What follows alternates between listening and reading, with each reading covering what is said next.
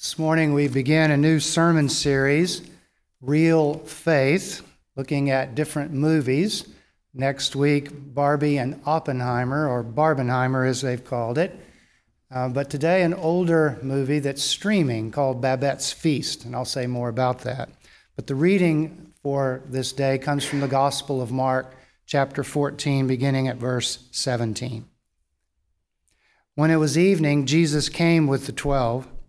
And when they had taken their places and were eating, Jesus said, Truly, I tell you, one of you will betray me, one who is eating with me. They began to be distressed and to say to him one after another, Surely not I. He said to them, It is one of the twelve, one who is dipping bread into the bowl with me. For the Son of Man goes as it is written of him. But woe to that one by whom the Son of Man is betrayed. It would have been better for that one not to have been born. While they were eating, he took a loaf of bread, and after blessing it, he broke it, gave it to them, and said, Take, this is my body. Then he took a cup, and after giving thanks, he gave it to them, and all of them drank from it. He said to them, This is my blood of the covenant, which is poured out for many. Truly, I tell you, I will never again drink of the fruit of the vine until that day when I drink it new in the kingdom of God. When they had sung the hymn, they went out to the Mount of Olives, and Jesus said to them, You will all fall away, for it is written, I will strike the shepherd, and the sheep will be scattered. But after I'm raised up, I will go before all fall away, I will not. Jesus said to him, Crows twice, you will deny me three times. But he said vehemently, Even though I must die with you, I will not deny you. And all of them said the same. On Monday mornings, preachers everywhere plop down in a chair, plop open their Bible, and start work because the clock is ticking and Sunday is coming.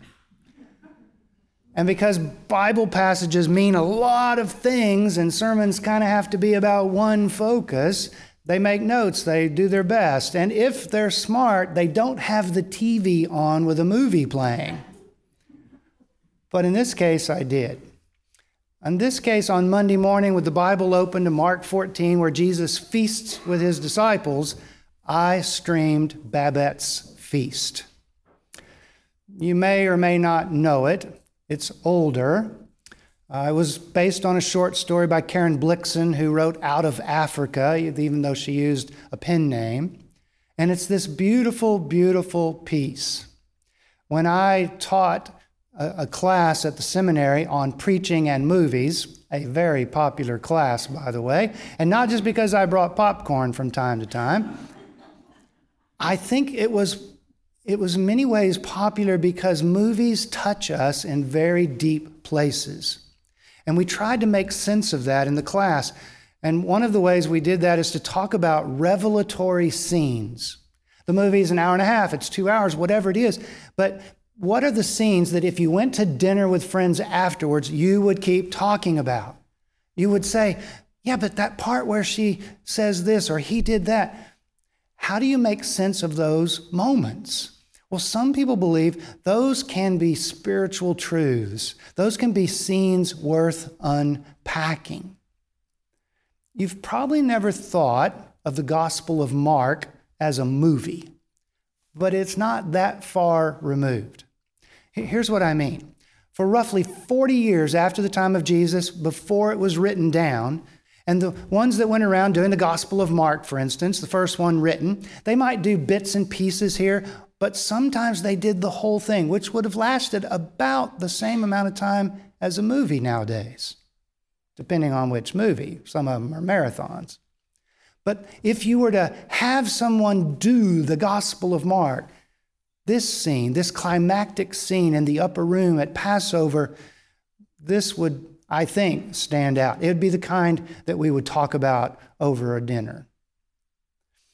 In the Gospel of Mark, it's no surprise, Jesus plays the leading role. But the disciples play a very key co starring role as a group.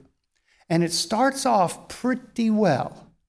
You may remember some of them are fishermen. Jesus says to them, Leave your nets, leave your families, come and follow me. And they do, no questions asked.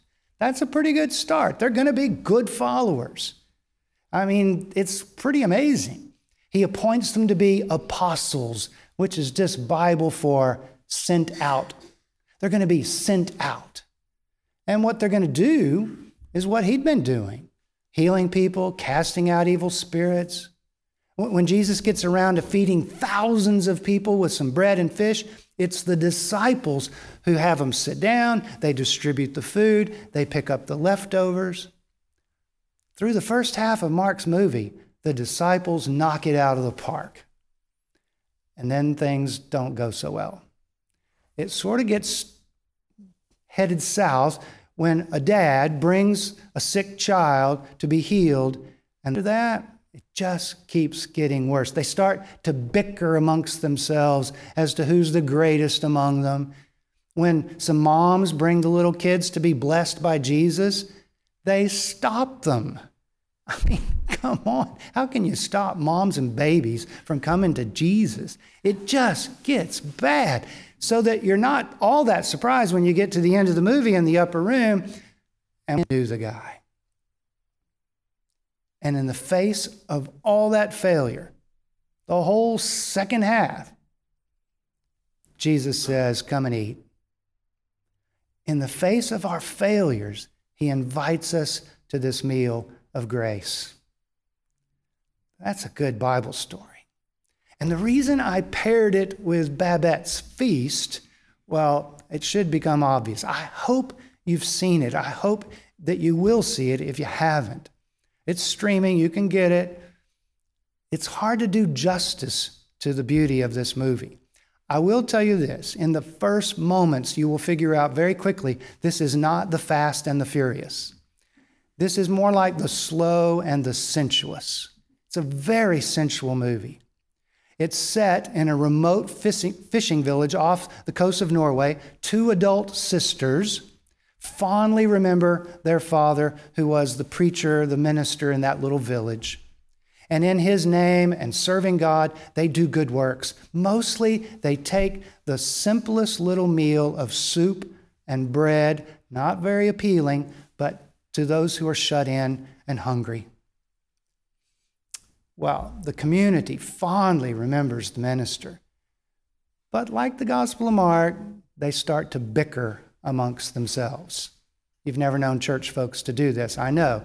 But they start to remember how during a business deal, one of them tried to cheat the other, and they remember a marital affair. It just goes south.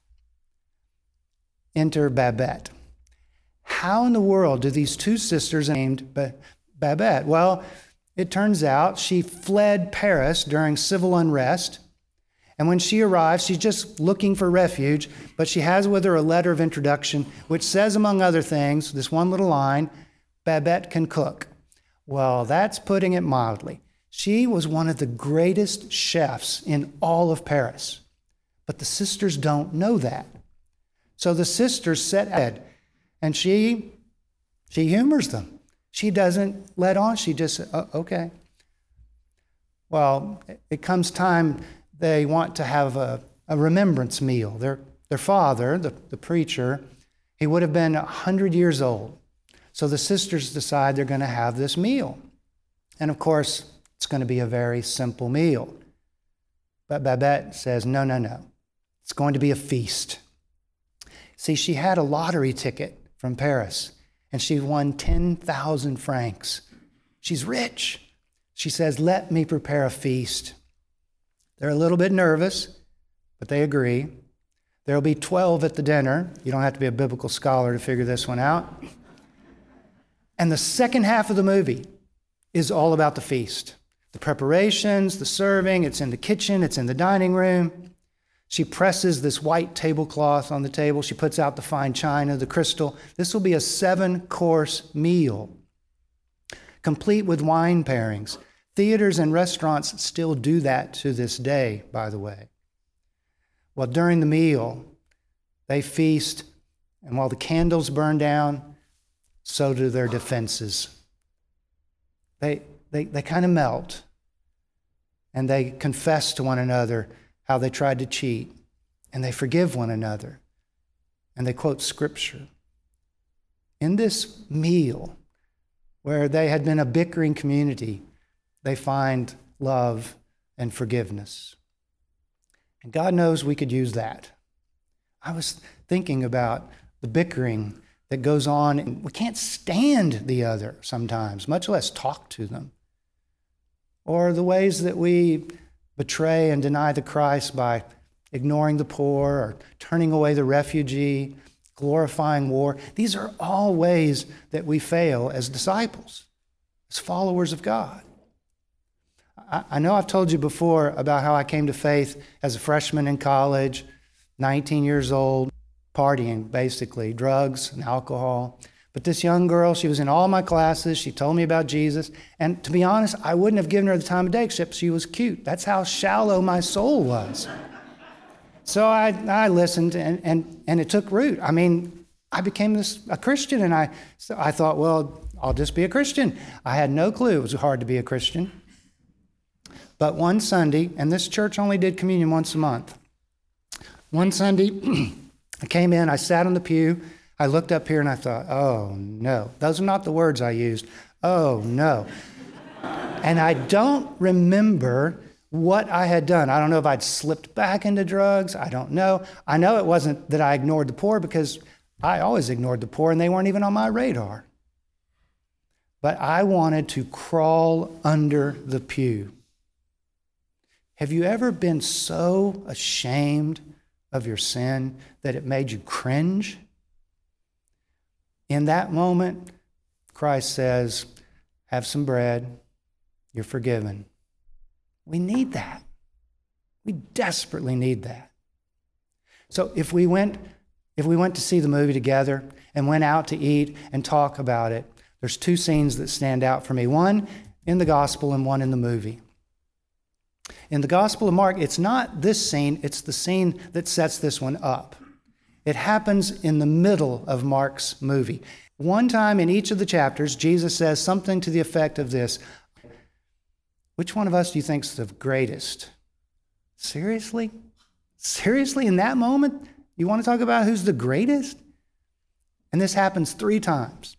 But here's the way Mark puts around that are two stories of Jesus, Jesus healing blind people. You get it? He heals the blind, but the disciples, they have not yet to see. And so at one point he says, Do you, do you not yet understand? And we might be tempted to translate that, What are you, stupid or something? But that's not really what he's saying. Because it's that little word, yet. Do you not yet understand?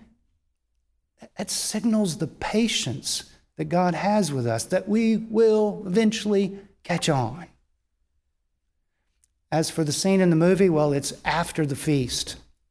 I mean, the people waddle out of there. They've been at the table, they go out, they sing, but Babette and the two sisters are standing there and they are basking in this incredible feast. It's just been a success, but they also realize Babette's come into a lot of money. She's going to be out of here.